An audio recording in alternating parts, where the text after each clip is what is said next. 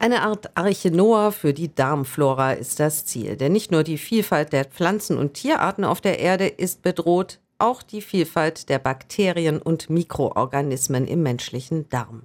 Deshalb werden in der Schweiz nun Stuhlproben aus aller Welt gesammelt. Wir müssen das Mikrobiom, die verschiedenen Bakterien, die das Mikrobiom wirklich bilden, müssen wir bewahren, bevor sie wirklich verschwinden und dann eigentlich äh, nicht mehr da sind und auch nicht mehr äh, wieder ausgesetzt werden können. Also die Idee ist eigentlich wirklich bewahren, damit man sie dann, um die Analogie zu nehmen, wieder ausbilden könnte, wenn das nötig ist. Pascal von Esch ist Mikrobiologin an der Universität Lausanne im Labor der Fakultät für Medizin und Biologie erforscht sie, wie die menschlichen Exkremente mit ihren komplexen Bakterienkulturen am besten eingefroren und gelagert werden können. Bakterien, wenn man die einfriert bei minus 80 Grad, muss man aufpassen, dass keine Wasserkristalle sich bilden, weil diese Wasserkristalle dann die Zellen beschädigen können und dann die Bakterien sozusagen tot sind.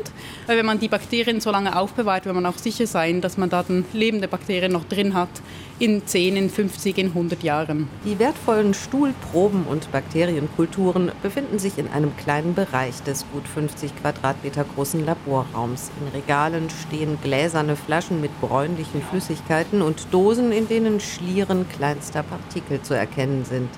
Die Regale und auch der Labortisch mit den Forschungsinstrumenten sind mit einer durchsichtigen Plastikfolie komplett abgedichtet. Denn die Mikroorganismen dürfen nicht mit Sauerstoff in Kontakt kommen. Für ihre Arbeit muss Pascal von Esch in fest installierte schwarze Handschuhe schlüpfen. Man muss hier mit speziellen Handschuhen rein, weil man natürlich äh, auch hier keinen Sauerstoff reinbringen sollte. Da gibt es verschiedene Bakterienkulturen und hier zum Beispiel sieht man die Bakterien, die gewachsen sind hier die einzelnen Punkte, das ist immer ein Häufchen von Bakterien, die gewachsen sind und die wir dann analysieren können. Zurzeit arbeitet Pascal von Esch mit Stuhlproben von Menschen aus Äthiopien, aus Laos und der Schweiz. Und schon hier zeigen sich mikrobiotische Besonderheiten je nach Weltregion. In Äthiopien, ähm, das sind Gemeinschaften, die mit ihren Tieren auch von einem Ort zu den anderen ziehen. Die leben vor allem mit und von ihren Kamelen essen sehr viel Kamelmilch, eine Diät, wenn man so sagen kann, die sehr stark milchbasiert ist.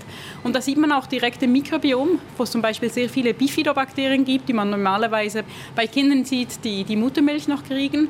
Und es ist wirklich ein Mikrobiom, das, äh, wenn man es global vergleicht, wirklich einzigartig ist. Indigene Völker haben meist ein vielfältigeres Mikrobiom als die Menschen in den Industrienationen. Die Verarmung der Darmflora gilt auch als Ursache sogenannter Zivilisationskrankheiten in den reichen Teilen der Welt. Zum Beispiel Übergewicht oder metabolisches Syndrom. Ein anderes Beispiel sind die inflammatorischen Darmkrankheiten wie Morbus Crohn. Die Hoffnung ist, dass das Mikrobiom irgendwann auch für die Therapie bestimmter Erkrankungen eingesetzt werden kann.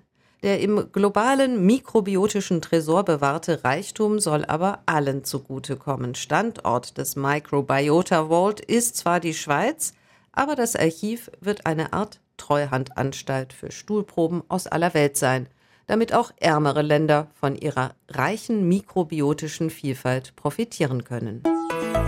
RBB 24 Inforadio vom Rundfunk Berlin-Brandenburg.